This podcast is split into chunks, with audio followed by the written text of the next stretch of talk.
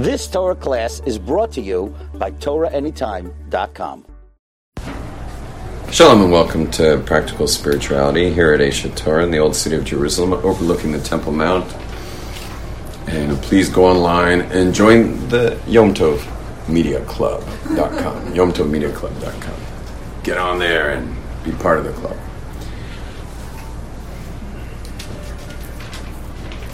Mm, what should we do today? some Kabbalah. You want some Kabbalah? Yeah, it's some spiritual stuff. spiritual stuff. See, I see. Uh, I, I always do very practical stuff, and uh, and sometimes I do more kabbalistic stuff, and then bring it down to the practical. Um, but I but I'm always afraid of boring myself. No, just because like I don't like to repeat classes ever, and I don't have any repeat classes. But I do have a lot of good launching pads, and uh, and they're they're quite kabbalistic as well. So let's think how we can launch this shit. Um,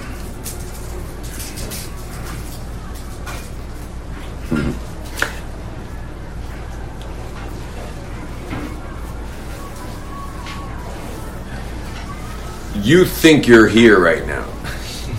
But I am here. and and Aviva just said, "But I am here." But I would, I'd be nervous to ask her what the I is when you are here.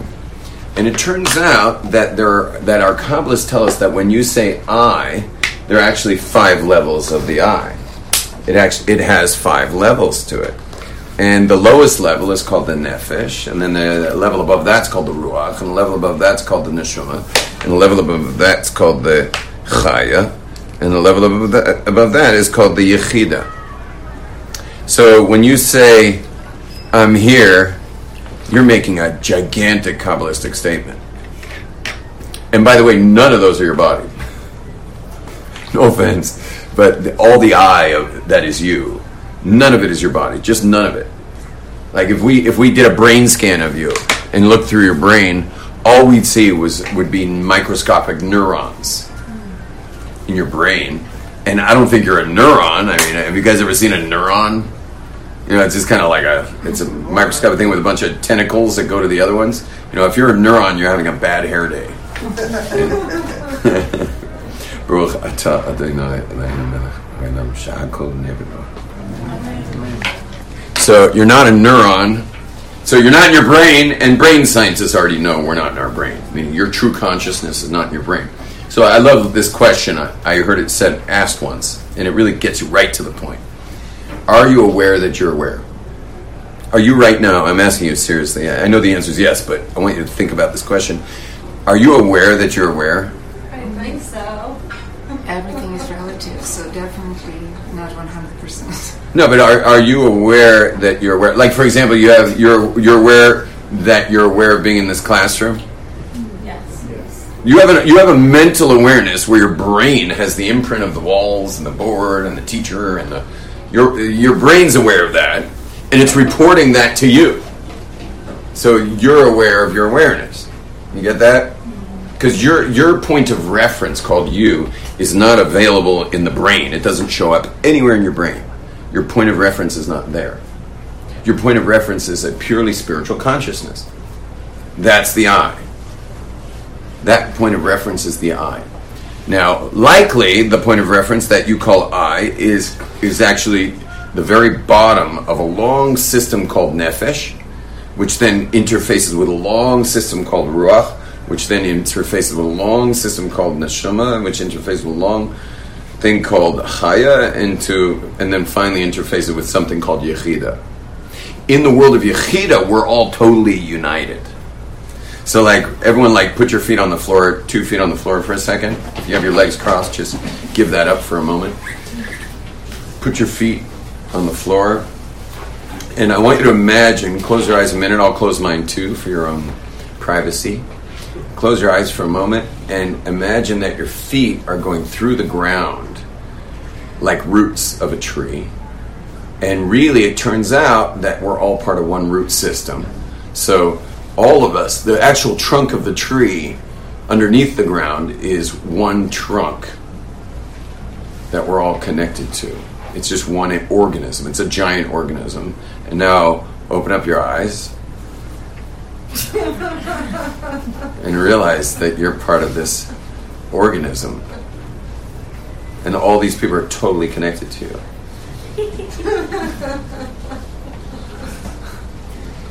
Wasn't that fun? So, I've never done that before, by the way. That's what I'm talking about. Like, I'm easily bored, so I can never do things too often, twice, or, and I love to do new things. So, you understand, like, we're all part of this organism. So, that's the highest level. That's called Yechida. That's the part where there is absolutely no distinction between you and anyone else. And that's the highest part of the I. But that's all part of the I. You aren't aware of that part of your I. But it could be at times you felt that kind of oneness with someone. Maybe. Maybe you felt that kind of connectivity with someone. Under that, under that ultimate I is the the chaya, the chaya, which sounds like life, right? Chai, like life. So the chaya is is the is your special purpose in this world. Like it's what you're doing here, like what you're supposed to do in this world. And why is it called life? Because when you know what you're supposed to be doing, you get excited, you get inspired, you get motivated, you get moving. Like you just, you know, people who know what they're doing here never get tired of it. They never get tired. You can find them years later still doing it. They're, they're permanently inspired because they've connected to the chaya. They're connected to their special purpose in this world which is really nice. And you should know that you don't have to necessarily be doing it. it. Could be enough that you work and pay for others to do it. Meaning, like I myself have found my special purpose, but I also put money down whenever I love someone else's. Sometimes I meet someone, I'm like, I just love what you do. And he's like, Well, let me send you a website with a PayPal account. And I'm like, Okay, I'm down. And I just join up. That's the way I like to do it. I like to have little eggs in different baskets you know, I lo- some horses I just love the way they run, and and I want to put my money on that horse. I feel like that horse is going to be a good finisher, and so I just want a little piece. I can put a lot. I put ten bucks a month or some some repeated thing, eighteen bucks a month. But I once in a while though, I get my my secretary stops me. Meaning she'll like at the end of the year she'll look at what's going on with me and she'll just be like, "Can I just tell you how much money's hemorrhaging out of your bank account?" and then she asks me to start describing who these people are. And I'm like, well, just read the list. I'll tell you who each person is. And she reads the list. And she's like, can you get rid of that one? I'm like, no way. Can't get rid of this. One. How about this one? Nah. Mm, we can't get rid of that one. Do you know who that is? She's like, I don't even want to hear it. How about this one? And in the end, they're all still there. And then, and then I add and add. And some are organizations, some are communities and some are synagogues and some are but some are just people with great dreams and i want to be part of that you know i buy everyone's book who writes a book and then i usually hand it to someone because i'm the biggest snob as a reader that i cannot stand if it's not excellent writing i cannot read it and so i buy the book i glance at like one paragraph and then i hand it to someone but this is somebody's offering that's their offering. Like just like someone brings an offering to the temple. Can you imagine you brought an offering to the temple and the coins just like that? This person came up to me and said, "Hey, I wrote a book. Would you like to buy it?" The answer is yes. Yes, you wrote a book. Okay. You, you took something out of you and put it in this world. I I'm buying it. I will write a one million book. You cannot say no. Write a million books, and uh, and uh, CDs, music CDs. Oh my gosh! for some reason, like great musicians, great secular musicians who become observant, they always have to make at least one Jewish album to like sanctify their all the other albums. You know what I mean? It's kind of their it's their offering to God. Yeah. So uh, these albums, you can't even you can't even listen to them. I mean, try listening to God rock. You know. You just can't listen to God rock. So I buy the uh, CD. I'll pop it in my stereo because just to see if I'll get surprised by it. And and then I just take the CD and I hand it to somebody and let them read. Let let them hear it for a while. And then you never listen to it again. Anyway, all of that is called your chaya. That's the chaya, and that's that's why you'll notice it's pretty hard to find. But the real reason it's hard to find is more for my uh, my seminar guys in the back. They know why it's hard to find. It's because we got uh, they got uh, Evan. The reason it's hard to find for most people is because they they got so much in the way of the natural self, so they never find it. Because your natural self points you to your. God's not so cruel, okay? He He created in you a nature that lends itself towards your contribution.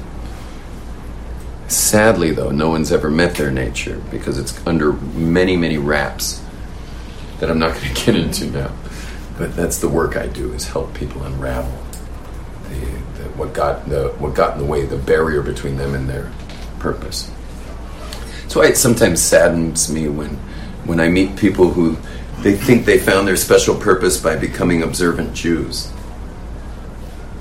And and I'm like every Jew has two purposes. We got a macro purpose, and that's like to say Amen at the appropriate times, you know, and to make blessings and to do mitzvahs, and that's our. But that's a generic mission. It has nothing to do with you. Understand? That's why I know I've said this a million times, but that's why our talit, the our prayer shawl has the black lines on it, because those black lines are barcode, so God knows who's praying. Because it doesn't matter who's praying. You know, you, you have to understand that I pr- I will pray this e- afternoon mincha, whether I'm feeling it, or whether I'm not feeling it, because has nothing to do with me, and I'm not even in that prayer. Everything's plural right? Elokeinu, our God. It's not my God in that, in that, right? It's our God, and the whole thing's plural. It has nothing to do with me. I am just, I am just a.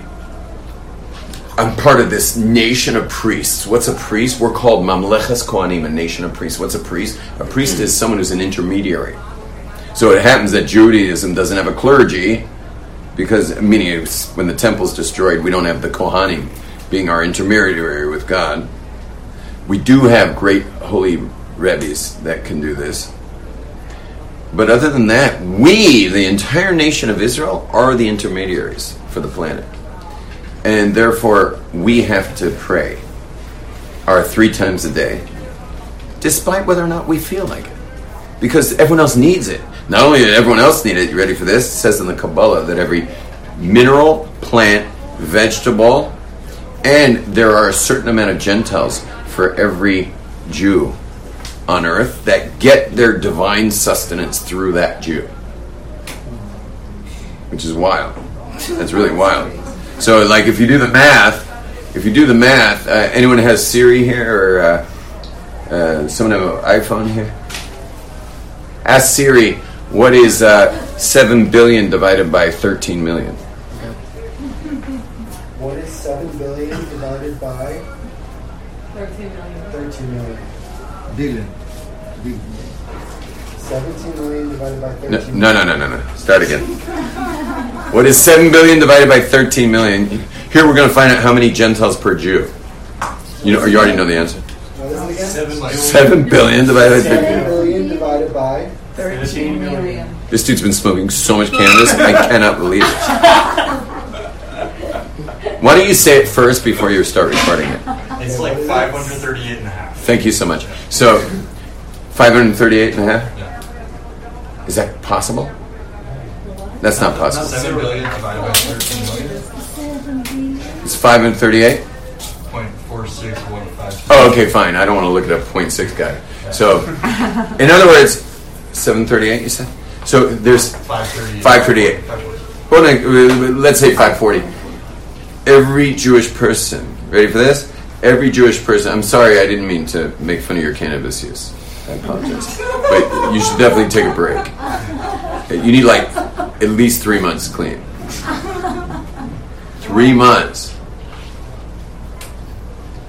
We can discuss what happens after the three months.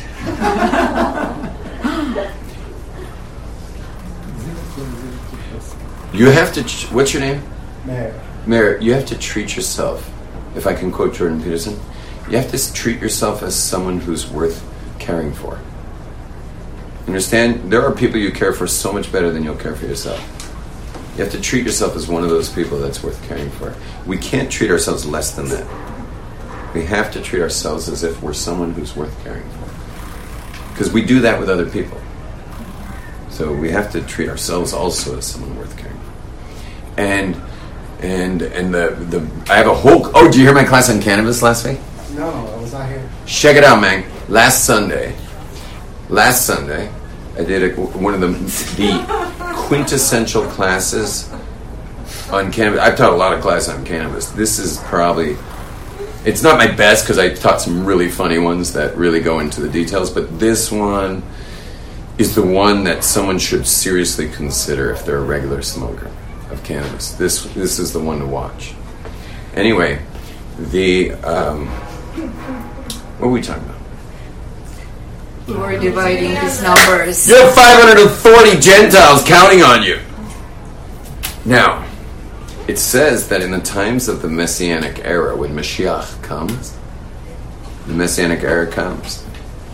And by the way, it might be just the era and not the Mashiach himself. It could be just the period, because it's called Yemos HaMashiach. Judaism does not focus on the guy. Judaism focuses on the period of time, because we're not interested in that. We're not. I know Gentiles have made a really big deal out of a guy.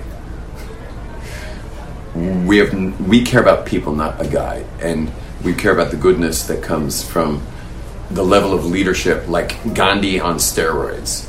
Okay, we like that kind of leadership. We like the kind of leadership that unites people, that gets people to lay down their guns, to take their swords and wind up harvesting food for people with them. Yeah, that's the kind of Lovely little guy. that's the kind of par- that's the kind of world we want, and we're not interested in who. You know what? If let it be a girl, let it be this girl. What's your name? Alexa. Alexa. That's a rough name these days. I know. But Eden makes up for it. It's Alexa Eden. Oh, thank God. So it doesn't mess up when you're in, No. in an Alexa home. It, it does. So, anyways, Alexa Eden.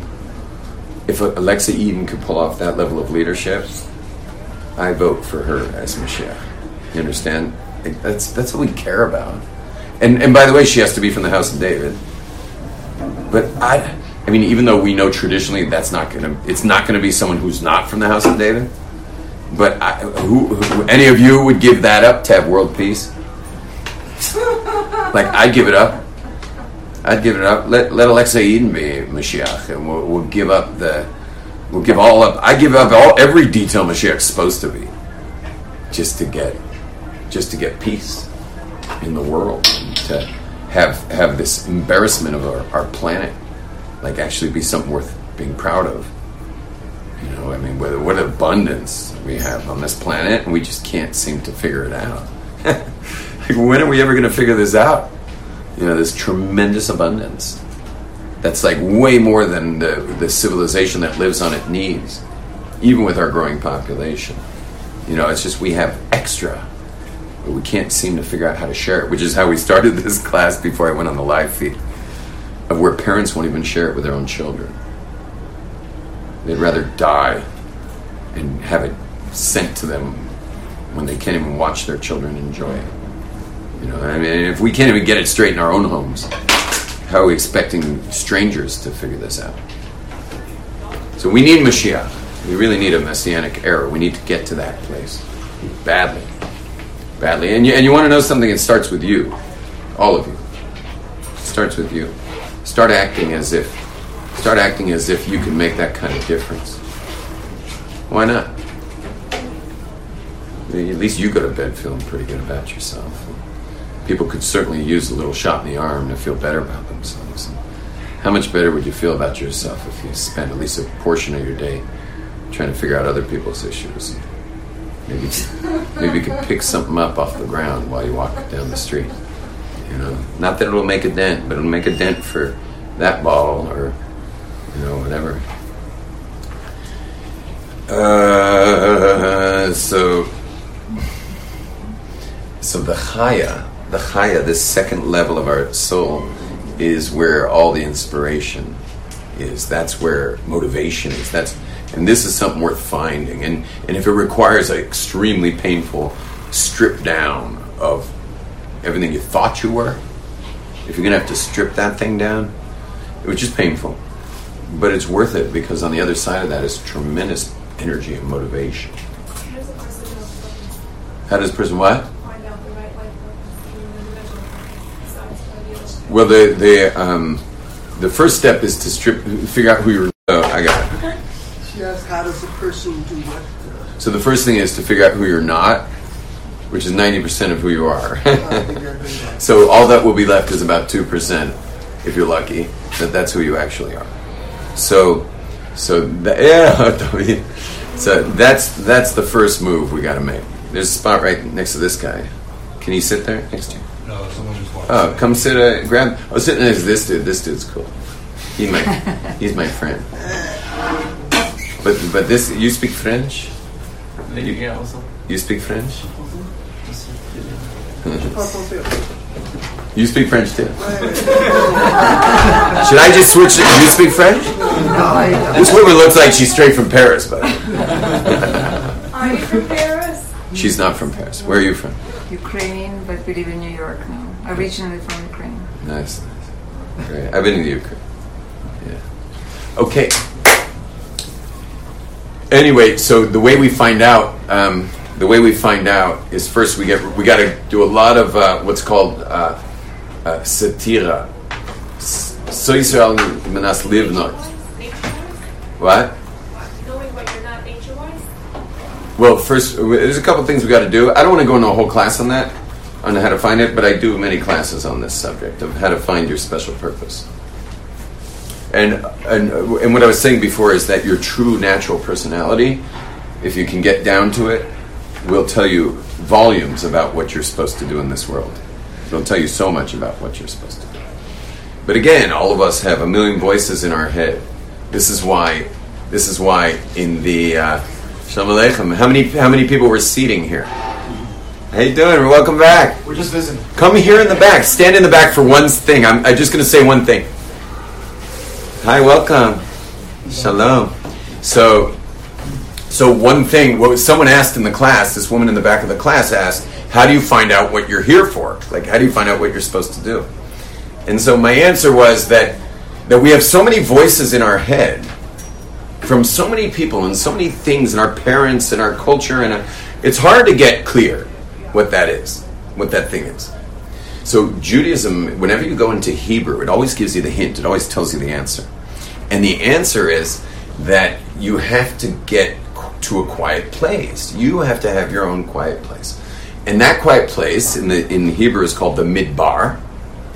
The word midbar is the word for the wilderness. Okay, the wilderness is called the midbar, and but it's also the word midaber, which means to speak. So the word wilderness and the word speak is the same word. It's the same thing. Now, what's interesting about that is that when you go in the wilderness, the only voice out there is yours. That's all you got. Welcome. The only voice you have in the wilderness is your own voice. That's all there is. And and the the prophets.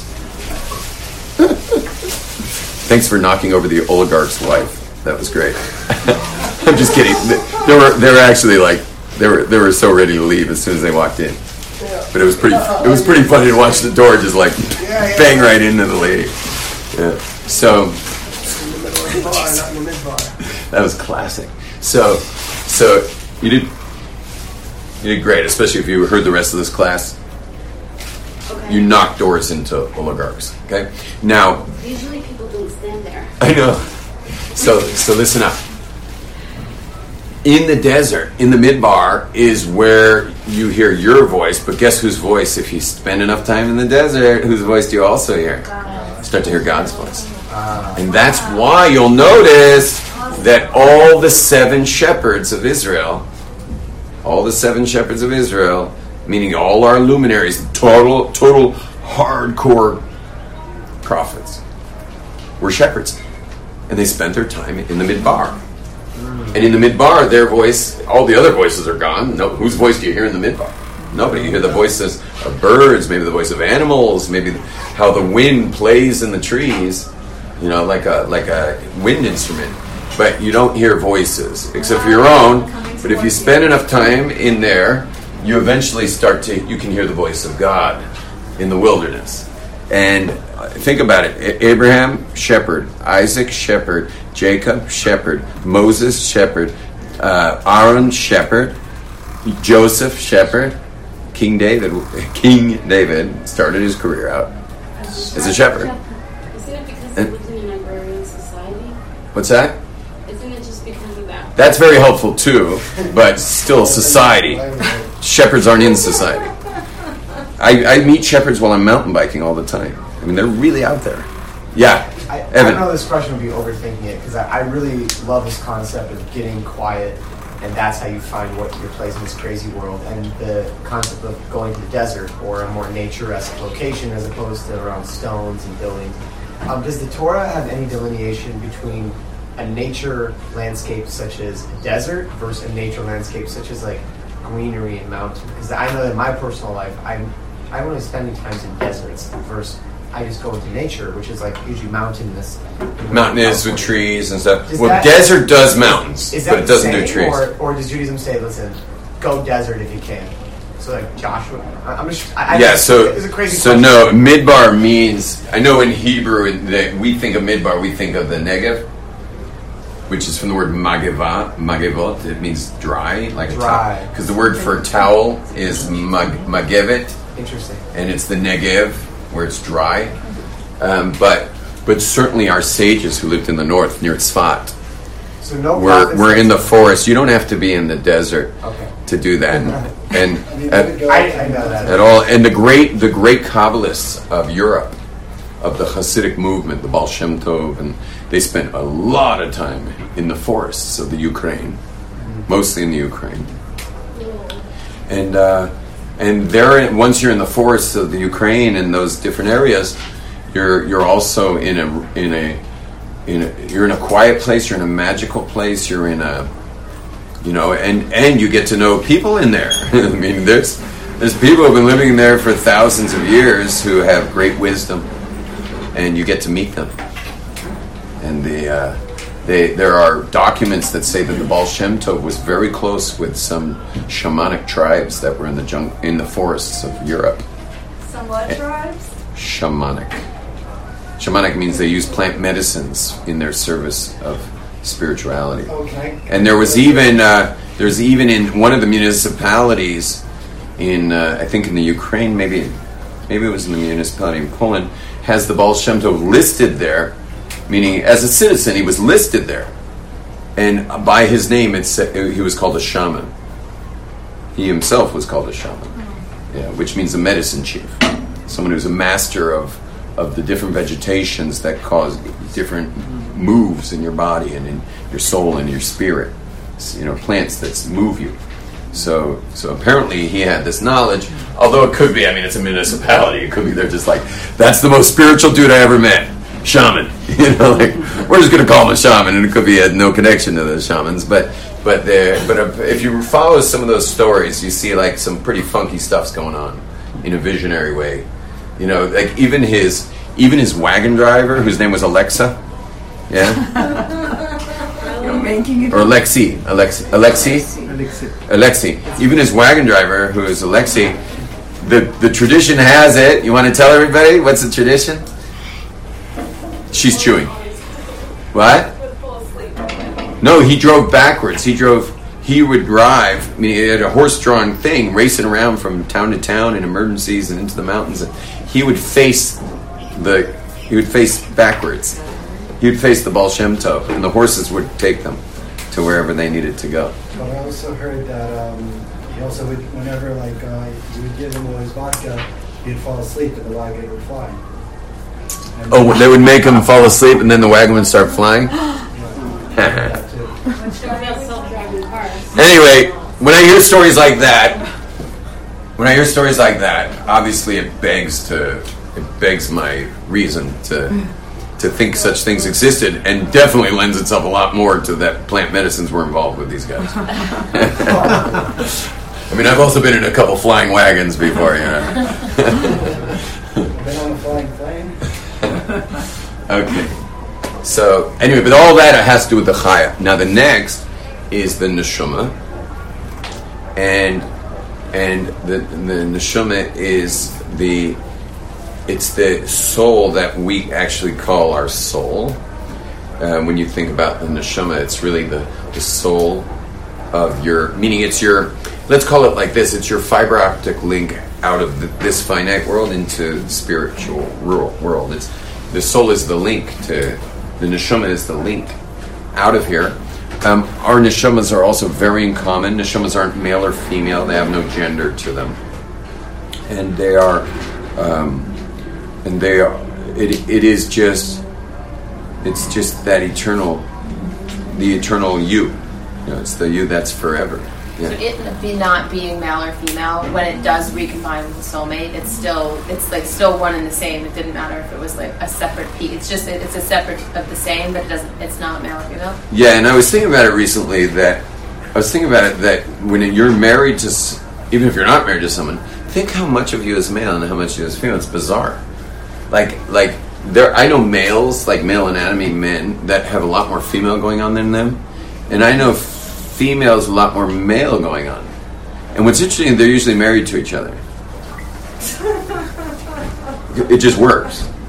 You know, it just works. Because male always likes female. That's why you'll notice in homosexual couples, there's usually one is the male and one is the female. Meaning, what do I mean by male? Male in in uh, mysticism always means causer, and female always means receiver.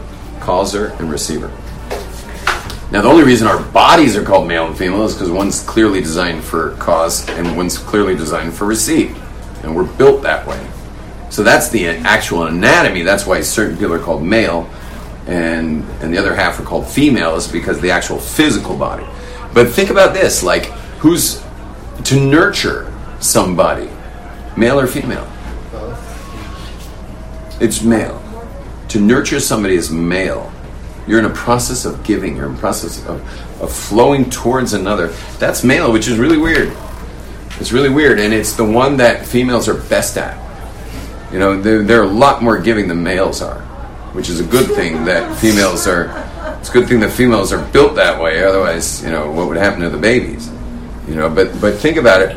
When I get home and my wife's busy putting food on the table and she's giving this, she's giving that, she's taking care of everybody. She's really on the causative mode, big time the causative mode. And here I am, like receiving all of that, which puts me totally in the feminine mode at that point. and and this could be a danger actually in a marriage because because if the if the husband thinks well hey all this receiving maybe I'll just keep receiving so she could eventually lose respect because she wants to be married to a male who's a causer and now us men think well hey we did all that causing out there man now we're home you know we're just gonna kick our feet up on the you know sofa and like uh, you know, let you wait on us hand and foot. And because like we did that already. You know, men, men always have this. We did that already. You know, like, So I did that yesterday. Yeah. so, so they they are kind of expecting us. Uh, there's different times where us men can can have the male role. Like one thing for sure is men should take care of as much as possible outside the home. Like don't just dump bills and and you know going to offices and municipality stuff and all that. Don't do not dump that on your wife. And the wife is called in Hebrew. She's called the home. And so don't. It's okay you want to dump some stuff, but don't dump everything. And and then the other thing is um, is other thing men can do is make decisions like not that they don't need the wife for that, but to make the final decision makes a wife feel so safe that he made the final decision. Makes her feel safe. And by the way, the man could be like totally faking it because it could be he's just got issues with decisions. He's just indecisive. So he so he just goes secretly to his rebbe or his therapist or whatever it is, talks it all out, cries it out if he needs to, figures out what's the right direction, comes home, and like a captain of the ship, just goes like, "Here we go, everybody. We're going this way." And and his wife's like, "I'm so cared for, taken care of by my man, by my man." Meanwhile, he had nothing to do with this. You know, he he went and spoke this out with somebody who knows how to like work out these kinds of things. And but it's uh, that's an important thing is to make sure a man is always fulfilling the that that role of cause, causal, the causal role in the relationship. Okay, now um, I'm not going in a lot of detail on the and Ruach and Nefesh right now because what I'd like to do is have all of us get in touch with the with the I. Like, who is the I that doesn't show up on an MRI? Right? There's no I in MRI. The, the I doesn't show up there. So, who is that person? And the answer is, is that person is your awareness of your awareness. The I is this meta conscious place that you possess, and you you are in that place, and you've always been in that place. And it's an interesting place. Let's all go there together for a moment. So, everyone, right now, get aware of being aware.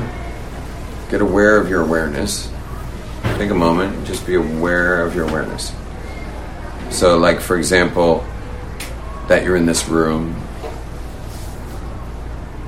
So, that's, I'm aware of that awareness. I'm aware that I'm a, of the awareness of being a person. So, I'm aware of that awareness. And who am who am I? I mean, I'm asking for you. So everyone ask yourselves, like, who am I? You know, say it out loud, but who am I in all of this? And the answer is is that I'm a I'm a consciousness. And beyond all of the narrative of my life that makes me unique, and you really are unique based on your story. Each one of us has a different story. We're all from different homes. We're from different sibling orders, different parents and stuff. That's all part of your story. But underneath all of that is, is a pure, pure, pure, pure consciousness. And we all share that consciousness. And so as I look at you throughout the room, so my eyes and your eyes meet. And the eyes are the only living organ you can see, really. Because the skin is not alive. That's why you can, like, with a loofah, you know, scour off the outer layer of dead skin without any pain or blood or anything like that. It's dead. And the fingernails aren't alive. That's why you don't feel them when you cut them. And the hair you don't feel when you cut because it's also not alive. The only thing that's really alive is your eyes. And they also never get old. That's why kids are so cute because they got these big old eyes for a little space. Later, the, as the head grows, it gets more in proportion with the with the face. But these eyes are the same eyes you had when you were a little baby. And now you're looking out of those eyes, but who is looking at who is that? Who is that looking out of those eyes? Yeah, it's the soul. That's why they say the eyes are the window of the soul.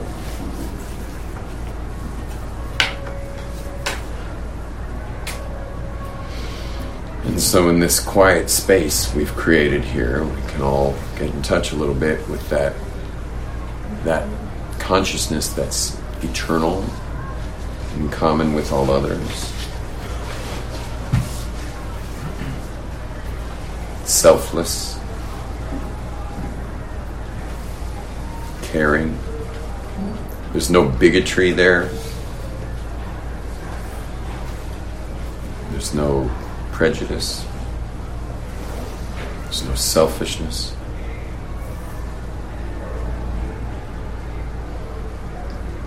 There's no anger. I mean, think where would anger come from? It would be all the narrative. Someone's stepping on your narrative. Don't step on my narrative. Someone's stepping on your story. Okay, that makes you angry, but we're not there right now. We're not in the story. We're just in the pure consciousness. So anger wouldn't be very possible. Unless, of course, it would be an anger of evil, where someone who's lost touch, what's evil? Someone who's lost touch with this consciousness and has gotten greedy, and has gotten selfish. Someone who'd be willing to kill for their, for their desires would be evil. Someone who's become somewhat divorced from pure consciousness. Hitler, in his own writings, Machshamo V'zichoi, wrote that he was making war against this consciousness, this meta consciousness. He liked to say, he liked to say that we are animals. He was a social Darwinist. Social Darwinist means to survival the fittest in social structure, social strata to get rid of the weaker ones. And why would he choose the Jews? Well, the true reason is because they're Amalek and we're, we're, the, we're Yisrael, and they're sworn to destroy us. But, but just on a more sociological level, we represent this meta consciousness, which, which is anti Darwinian because it makes you a giver you become a giver. You, you actually have less at the end of the day, but you have so much more in your heart from the meaning of having given.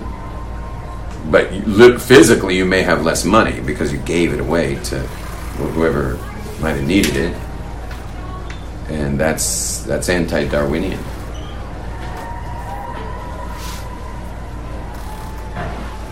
Anyway, so that's the consciousness we're in.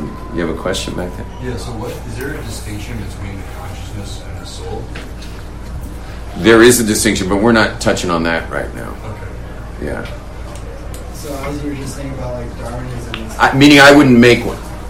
You wouldn't make a distinction because we're, I would if you and I were studying Kabbalistic works, and it was late Thursday night. Because I think like we, you can take a physical substance that so modifies your consciousness, which suggests that our consciousness is emerging out of like this physical process, right? So how is it something that is non-physical if it's if it's indistinct from the soul, which is non-physical?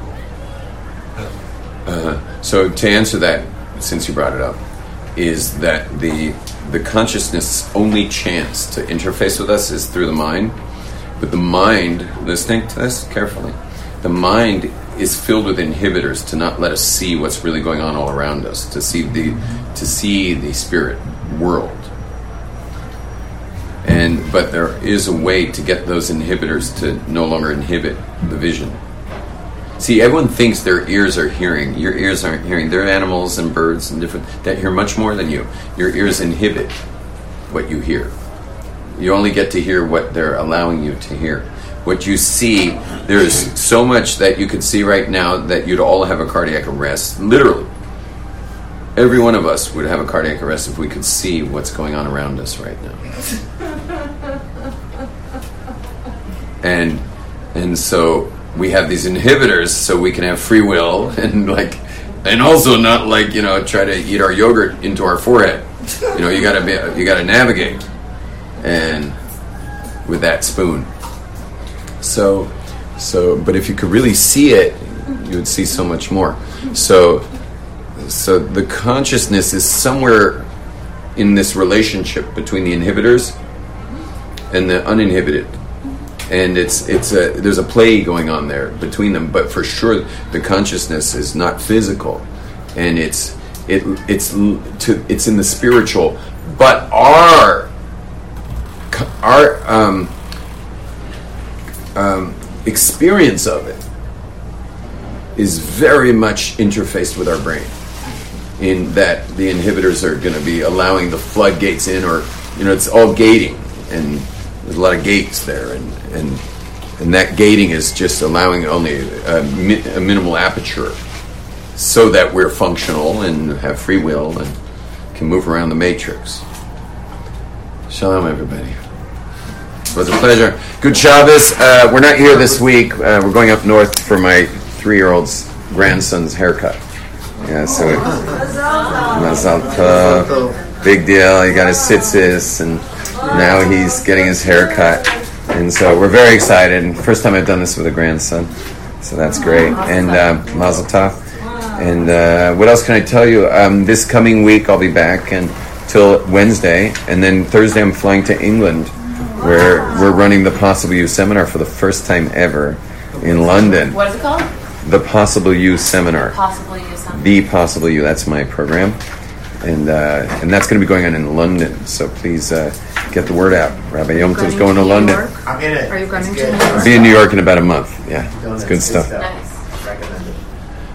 Um, You've just experienced another Torah class brought to you by TorahAnytime.com.